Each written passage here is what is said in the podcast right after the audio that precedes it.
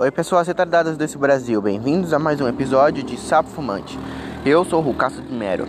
Hoje eu quero fazer um negócio que não tem muito a ver com cultura pop ou sei lá o que. Hoje eu vou falar sobre 10 criaturas do folclore japonês.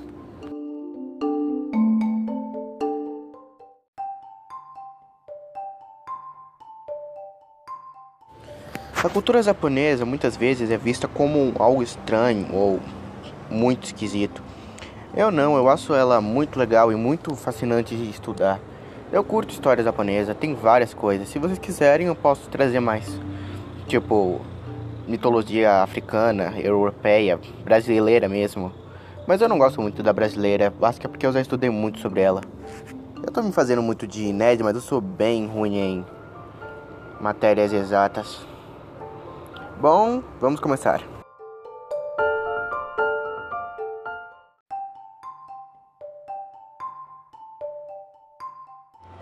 Começando com o Gasa do Kuro, uma criatura da mitologia japonesa descrito geralmente como um esqueleto gigante, geralmente 15 vezes maior do que o normal. Seu corpo é formado a partir dos ossos das pessoas que morreram de fome após vários dias de sofrimento. Eles vagam pelo campo tarde da noite à procura de viajantes para comer. Enquanto seus ossos costumam fazer um som parecido com um socalho, enquanto caminham, eles ficam completamente silenciosos à procura de sua próxima refeição. Uma vez que a vítima é encontrada, o do Kuro agarra sua presa e morde sua cabeça. Em seguida, ele bebe todo o sangue da vítima até que ela esteja completamente esvaziada.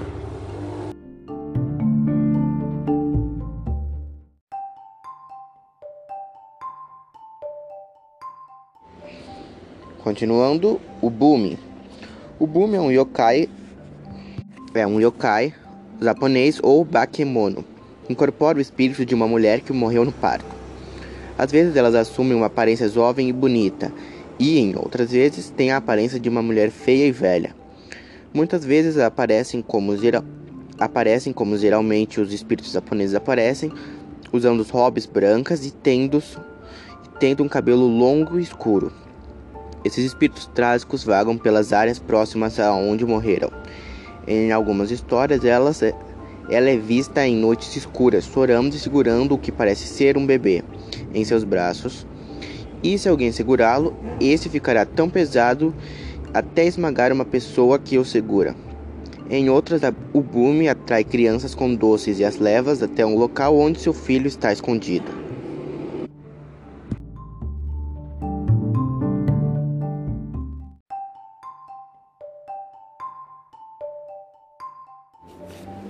Continuando, Capa, criança do rio, Kawataro, garoto do rio, ou ainda Kawatora, tigre do rio. É um yokai aquático do folclore japonês. Ele tem, pode ser um tanto benefício quanto malefício. E os japoneses acreditam que há alguma maneira de se proteger contra um capa maldoso. Os capas deram também o seu nome a uma forma de sushi em uma série de animação, Kappa Mickey. O espírito anfíbio do folclore japonês, quando plenamente desenvolvido, um capa tem o tamanho de uma criança de 10 anos e ele é hermafrodita. Sua pele é escamosa e verde amarelada. Tem cara de macaco, costas de tartaruga e mãos e os pés têm membranas para nadar mais facilmente. Talvez seu traço físico mais característico seja uma depressão em forma de pires no topo da cabeça que deve sempre conter água para que o capa possa conver, conver, conservar seus poderes sobrenaturais a uma força extraordinária. Os capas vivem em rios, lagos e lagoas, mas nunca hesitam em subir até a firme para buscar sua presa. Tradicionalmente, os cons tratam-nos como mal intencionados, havidos por sugar as entranhas de sua vítima e beber seu sangue. Diz que adoram especialmente o fígado humano, mas que também são representados como inteligentes e honrados. Diz que se a, uma, a humanoide aprendeu a arte de curar fraturas de ossos com um capa e que ofereceu esse conhecimento em troca de um, seu braço amputado. Em uma das suas aventuras de pilhagem, os braços e as pernas de um capa, quando presos de novo ao corpo, ficam como novos em questão de dias. O melhor método para subjugar um capa é cumprimentá-los muitas vezes curvando a cabeça, como fazem os japoneses. Como é uma cortesia fora do comum, o capa vai se sentir obrigado a se curvar a cabeça em resposta. Após vários cumprimentos com a cabeça, todo o líquido que lhe dá poderes fora da água terá se derramado e o topo do seu crânio do topo do seu crânio e ele será forçado a voltar em seu lar aquático.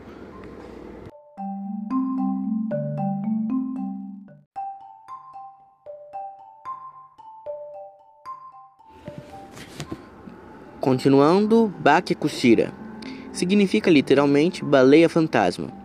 Sua aparência é de um esqueleto fantasmagórico que assombra o litoral japonês. Alguns dizem que é um espírito de uma baleia descontente que foi morta por pescadores. Outros insistem que é um deus do mar. Apesar de não atacar humanos, costuma trazer maldições de, e má sorte nos locais onde aparece. Eles costumam aparecer em noites chuvosas perto das aldeias balares costeiras em busca de vingança e curiosamente são seguidos por uma série de pássaros misteriosos e peixes estranhos.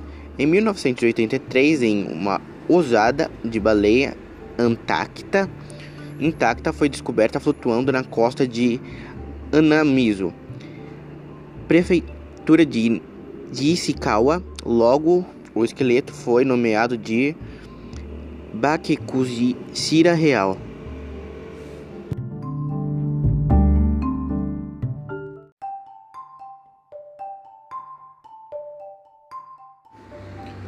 Número 6. Caça Obaki.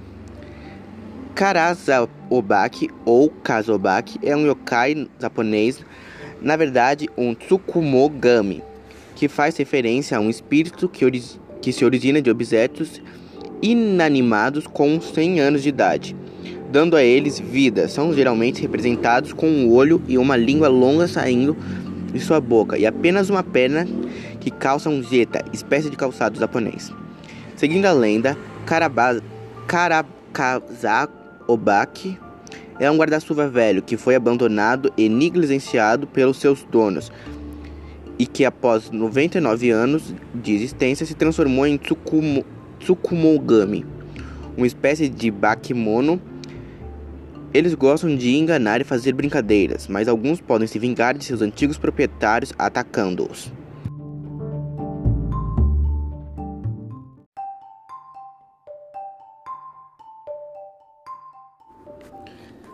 Akanami. O Akanami é um yokai japonês que possui um cabelo viscoso e um odor insuportável. Sua, sua anatomia se parece com a de um ser humano, porém anda de forma rastejante como um réptil, de patas e até lembra uma lagartiça. Só que ao invés de um rabo, ele possui uma extensa língua venenosa que lambe toda a sujeira encontrada em banheiros. Ter um Akanami em casa é desagradável, pois ele é tão feio que ao avistá-lo você corre o risco de morrer de susto. Serve um aviso para que sempre mantenha o banheiro limpo. Aparentemente pode até parecer útil, mas na verdade não. Costumam espalhar a doença onde é que é que vá. Fica a dica sempre deixar o seu banheiro limpo.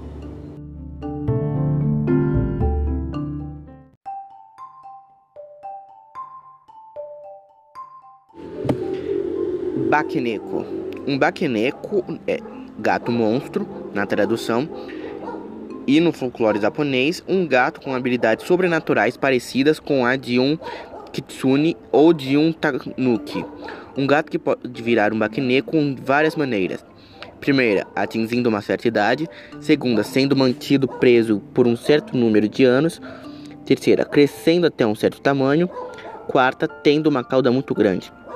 No último caso, a cauda se divide em duas e o bakeneko, então, é chamado de nekomata, gato dividido. E tendo seus poderes incrivelmente ampliados, essa superstição pode ter relacionamento com o cruzamento de bobtail japonês, pois se diz que a maneira mais fácil de evitar que um gato se transforme num bakeneko é cortando seu rabo antes que seja tarde demais. Um baquineco vai assombrar qualquer casa na qual ele for mantido, e sendo um yokai, ele demonstra vários poderes mágicos, criando bolas de fogo fantasmagóricas, causando pesadelos, andando sobre duas pernas e mudando de forma na de um humano, e até devorando o próprio dono para tomar seu lugar. Embora eles também sejam capazes de assumir outras formas, como um, uma segunda lua no céu, e também representam um perigo se encontrarem em uma sala onde haja um cadáver, pois acredita-se que ele que ele reanimará o corpo se pular sobre este. Há muitos mitos que falam sobre os baquenecos, capazes de conjurar tempestades. Quando finalmente morto, seu corpo pode ter 1,50 1,50 metros de comprimento.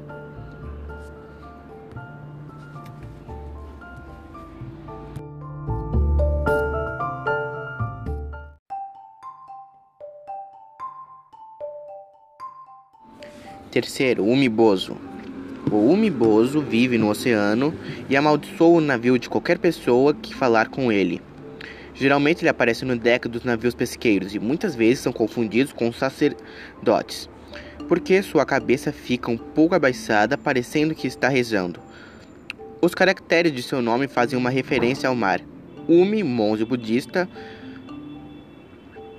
Possuem uma pele escura e são muito grandes. Costumam aparecer abruptamente em noites calmas, empurrando ondas, atacando navios ou esmagando-os completamente. De acordo com uma história, se ficar nervoso ou umiboso, pede ao capitão vários barris de comida. Dizem que a única maneira de fazer com o monstro desaparecer é não demonstrar medo e falar com ele.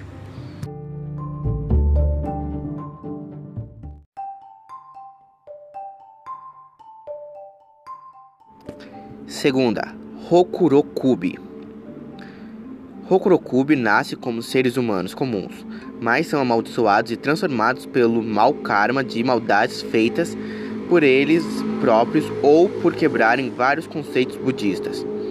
Durante o dia eles têm uma aparência humana, mas durante a noite eles ganham a habilidade de esticar insanamente o pescoço, alcançando uma grande altura.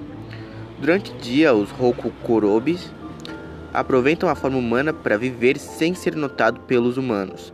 Espionando suas vítimas, eles são metamorfos por natureza e geralmente revelam sua verdadeira forma para alcoólatras, bobos da corte, pessoas dormindo ou cegos.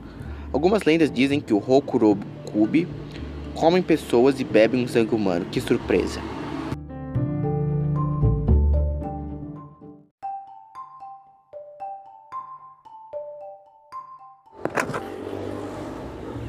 Primeiro, Tengu.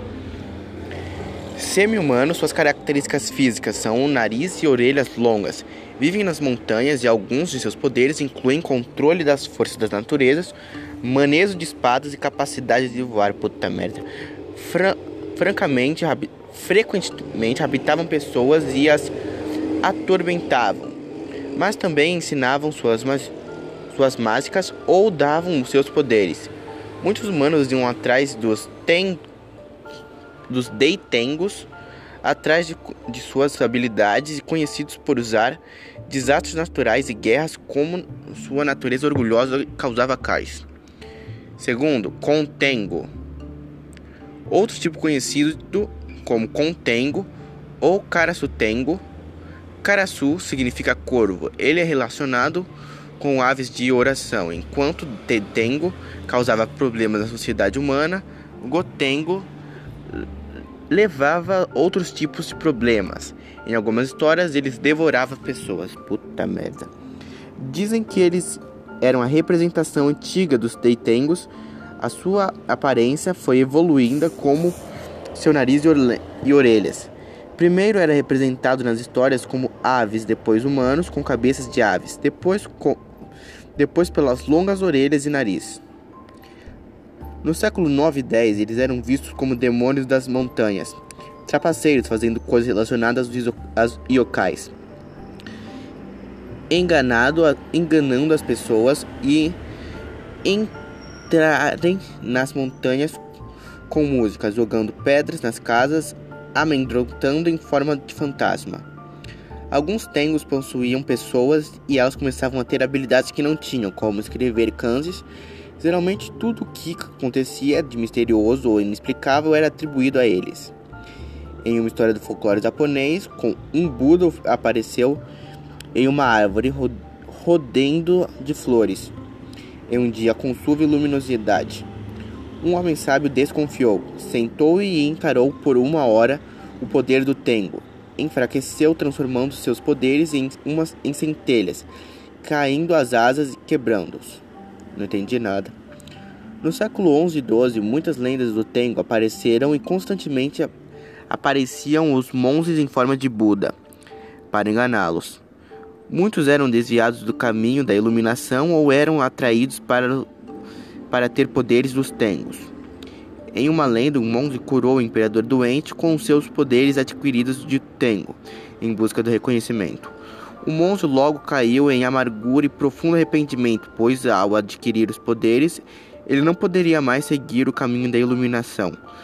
No século XII, muitos diziam que, o seu, que os maus monges encarariam os demônios após a morte. Ao longo dos tempos, o Tengo foi associado a ataques a pessoas comuns, também causando cegueira ao tapar os olhos das pessoas com asas, raptando crianças e julgando pessoas do céu. Mas existem relatos de Tengos bondosos também atuando como protetores das florestas, que enfureciam apenas quando cortavam árvores e destruíam natureza. Vai, planeta! Esses eram apenas alguns relatos da história no Japão. Existem muitos festivais para Tengos e ele está até enraizado na cultura japonesa e na cultura pop também. Muitos animes, mangás e novelas são baseados no Tengo. Até a próxima, pessoal!